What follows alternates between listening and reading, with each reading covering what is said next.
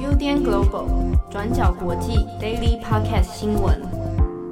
Hello，大家好，欢迎收听 UDN Global 转角国际 Daily Podcast 新闻。我是编辑七号，我是编辑佳琪。耶，今天是二零二一年二月九号啊，佳琪。这个重磅回归，我以为你要说再一天就要放假了。没有没有，这个你的回归比放假更让人开心。好，谢谢你过誉了。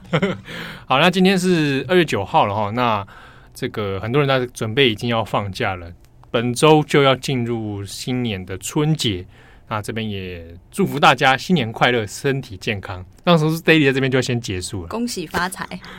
红包拿来。好，那首先呢，我们第一条还是来看一下新闻。那我们第一则先看香港，香港的一传媒创办人，同时也是苹果日报创办人哦，黎智英。那他在今天九号的时候呢，针对他的保释上诉案，那在做出了这个高等法院在做出裁决哦，那判定今天的上午判定黎智英还是不得保释，继续收押。好，那这个事情帮大家稍微做回顾一下是，因为黎智英在二零二零年。去年的时候年底呢，他因为被所谓的违反港版国安法，那就被抓捕哦。那当时控告他，当然就是呃违反港版国安法，那勾结西方势力，勾结境外势力，同时有另外再加开一条罪名是诈欺呀，啊，诈欺罪，然后就把他这个抓捕，而且当庭就收押了。好，那在原先的审判里面呢，针对港版国安法这一条是认定。黎智英是不得保释的。好，不过后来没有多久，高等法院后来做出一个裁决，是在一个限定的条件之下，那黎智英其实是可以被保释啊，只是说他保释的条件里面会相对严苛，然后呢，可能出来之后要有点像形同软禁一样关在家里哦。好，可是高等法院当初做出这样的裁决的之后，那港府的律政司，那就是。香港的行政机关里面主责法律的律政司呢，就对此判决是有不服啊。那律政司的立场是认为说，违反了港版管法。那港版管法里面有第四十二条的规定，啊，除非法官认定说这个当事人啊，被告人那已经没有再犯的这个疑虑啊。那才可以进行保释哦，否则的话呢，如果你违反了港版国安法，而且你还有可能会所谓的再犯的话，那这样的条件之下，你是不准保释的。因此，律政司才就此去质疑说，那这个你去判黎智英可以保释，这是不是有一点违反法律原则呢？所以，律政司在提出了上诉啊，就针对了黎智英的保释案。好，那这相关的事件呢，就。这个一路要到二月九号，也就是今天来做裁决哦。那终审法院这边，香港终审法院要来针对这一个上诉案来提出一个最后裁定，看是不是律政司胜诉。如果律政司胜诉的话，那李志英继续这个收押了。那律政司如果败诉，那就表示李志英有望可以保释。好的，那当然就结果而言，九号上午的终审法院呢，判决结果就是律政司是胜诉的，那黎智英呢不准保释，继续收押。那换句话说，那今年的过年，那其实黎智英就没有办法回家了哦。那表定的时间应该是要再到四月份的时候呢，再进行审讯。好，但之中有一个蛮微妙的地方是，九号要进行相关的宣判，但是呢，在上一周，其实六号前几天的时候六号，中国的官媒《人民日报》就发表了一篇专文啊，那专文的标题叫做“这个叛国乱港黎智英啊，那他的命运早已写定”，他这样写着。那他的内文里面其实就是针对保释上诉案而来。他在开头呢就提到这个，因为最近这个上诉案要开庭了哈，那才开始讲说黎智英这个人呢，因为违反了港版国安法，那是这个叛国乱港分子。那这边对于黎智英的描述呢，其实就蛮基于中国一贯的套路啊，就是把黎智英说是勾结西方反华势力，好，那有这个引进外国势力啊，或者资助啊，好，然后在香港这边违法乱纪，然后出卖香港，那替洋主子啊来工作，啊，这是一贯对于黎智英的评论跟标签呐、但是这一篇专文里面有特别提及了关于司法诉讼的问题。那当然有一点是含糊的说，说现在黎智英现在面临的状况啊，你只要违法乱纪的话，当然是不会有好下场的。那又特别提到说，现阶段黎智英官司缠身，那它的结果是可以预料，是在预料之中。他的命运早已被写定。好，这短短几句话出来之后呢，其实在香港的一些法律界也有进行一些讨论哦。因为这些话其实有点摆明的在告诉大家，结果已经底定了哦。这个所谓的保释上诉案，在中国官媒的眼中，已经表示是结果底定的，你不会有好下场。换句话说，可能就不会被保释啊。好。那有一些香港的呃一些律师呢，就表示说，那这很明显是北京在进行一种直接干预司法的施压，那很像是隔空下指导棋。万一如果九号今天如果本来的结果是判定黎智英可以保释的话，那不就打脸了人民日报吗？好，那这样的结果其实是有点非同小可哦。就对于中国中央来讲，那面子上挂不住，而且也有点威胁到。他对于治港啊，所谓的治港这件事情上话语的重量啊，他的话语权在哪边？所以这先前才会大家觉得说，那这个已经是北京在呃很明显直白的干预香港的司法审判了。所以到九号这个结果出来之后，对外界来讲恐怕也不是很意外哦。那今天早上开庭的时候呢，那宣布结果之后，黎智英本人大概也是。根据一些现场记者的描述啊，他也就是两手一摊哦，啊，然后就也笑笑跟大家说，那好像没有办法，无奈啊，好，那当然身边的一些亲友是觉得很难过啊，尤其是他的太太跟他的女儿。那今天现场其实有开放外人可以来旁听，那之中也看到一些熟悉的身影哦，包含天主教的书记主教陈日君，啊，那还有欧盟的外交官也有进场，那。之中还有一些泛民派的前立法议员，比如说长毛啊，那这个还有吴文远等人，也有在现场声援哦。那他们声援就喊的口号就是要释放政治犯。好，那场外其实也有一些是一般民众啊，他们早上就去排队要去来听审。那在结果出来之后，他们都有去高喊一些口号啊，黎智英加油啊，Jimmy 加油等等哦。好，那后续的结果呢？呃，黎志英的律师团是表示说。可能会再研拟看看，看看后续的策略怎么样。那可以的话，那继续去申请向高等法院去申请保释请求啊。那这个部分就可能再去做下一轮的这个司法流程哦。但恐怕也是一来旷日费时，二来是可能希望也不是很大哦。那现阶段来说，香港因为呃疫情的关系，有做一些很多的防疫措施跟封锁。那社会舆论上面，在具体的行动上就比较难进行实体的声援行动，或者是大规模的抗争了。好，那今天的第二则新闻，我们要来看到的是特斯拉投资比特币的相关消息。在二月八号的时候呢，特斯拉正式宣布，他们买进了十五亿美金，也就是大概新台币四百二十亿左右的比特币。那同时呢，特斯拉也表示说，未来将会在配合相关法律的基础下，有限制的接受使用比特币作为交易付款的方式之一。那这件事情呢，也会让特斯拉成为全球第一个接受虚拟货币的汽车制造商。在特斯拉宣布之后呢，比特币当然也是呈现一个应声暴涨的一个状况。从二月七号的三万八千八百七十一美元，到呢我们录音的时间，也就是大概今天中午的时候，根据路透社报道，比特币呢目前已经来到了四万七千五百六十五美元，那也创下了一个新高的记录。从过去的几次报道，我们其实就可以知道说，马斯克他的个人魅力，不管是他的推特或者是他的其他发言，在市场都会造成非常非常大的影响力。在过去的这几个星期，马斯克呢其实就已经像是在暗示一样的。他呢已经有好几次都在推特上提到比特币，那当时呢也都曾经让比特币暴涨了一波。最近呢，马斯克的推特他又开始讲到这个狗狗币，就是 Dogecoin，就是那个迷音的那个狗狗，有人把它做成一个一开始有点像嘲讽意味啦，但后来就是好像有点弄假成真的这个狗狗币。他的这些发言呢，也都让最近的这些加密货币都大涨了一波。马斯克呢，他也在二月初的时候，他曾经上这个 Clubhouse，他就在上面提到说自己其实是一个比特币的支持者。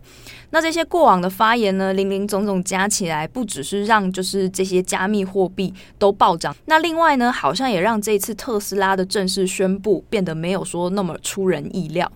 不过呢，为什么这一次特斯拉要这一次这么大动作的进场来购买比特币？根据几间媒体，包括 CNBC、TechCrunch 或者是彭博社，他们都有报道提到说，这十五亿美金的比特币投资会让特斯拉他们在虚拟货币的市场中拥有足够的流动资金来进行未来的投资。那不过呢，这十五亿美金事实上占了特斯拉他们现在持有的现金总量将近了一成的比例，就等于是说，这个公司把他们所拥有的一成现金通通投进了这个比特币的投资里面。那这么高的资金投入呢，其实相应而来也会有比较大的风险，因为我们知道说这些加密货币可能涨啊跌啊的那个起伏是非常非常大的。那对于公司的角度来说，到底好不好，也还是需要再继续观察的。另外一方面呢，开放使用比特币付款，可能也会有相应而来的风险，因为呢，就必须要来承受这个市场大规模波动的这个价格，那有可能呢，就会影响到客户购买汽车时候的价格。那像 TechCrunch，它里面就有采访到一位分析师，他就指出说，诶，如果马斯克他可以通过发推文或者是下很大笔的订单来决定这一些东西暴起或是暴跌，那么未来的状况，如果马斯克又发了什么样的推文，不是有可能会让这些比特币或者是狗狗币这些加密货币价格暴跌吗？那购买车辆这件事情不应该被炒成这么投机的行为。那不过呢，也会有比较乐观的说法，就是认为说，随着这样子大笔的资金金额投入了加密货币的市场，那未来呢，还有逐渐开放更多的支付方式，都有可能让这些加密货币变得更加普及，也有可能会让法规或者是金融市场可以更快的跟上这一些投资的脚步。好的，那我们这边再来更新一条关于川普弹劾案的相关时间进度表。那大家可能最近一一阵子没有听到川普的新闻了哈。那当然，因为一方面是因为他的社群媒体惨遭封锁哈，所以他的声量看起来相对低落很多。不过呢，川普弹劾案近期就有一系列的呃进度。那这边跟大家大概说明一下，接下来川普弹劾案还有他的相关审判会大概是什么样的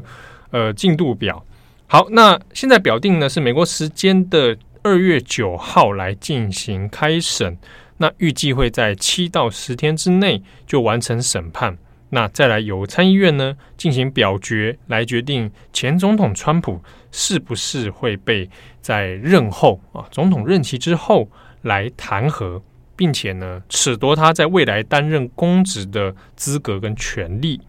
好的，那弹劾审判的第一步呢，会在美国时间的二月九日下午一点开始。好，那由担任检方角色的国会弹劾监察啊，以及担任辩方角色的川普律师团两造哈，那各自双方都有四个小时的时间来进行辩论。那辩论的主要争点在于弹劾卸任的川普这件事情到底是不是合乎宪法的授权？主要在于大家其实也知道。呃，因为川普现在已经卸任了哦，所以那弹劾这件事情，如果他是已经卸任的前总统的话，在宪法上是不是可以被接受哦？那会针对这一案进行申论。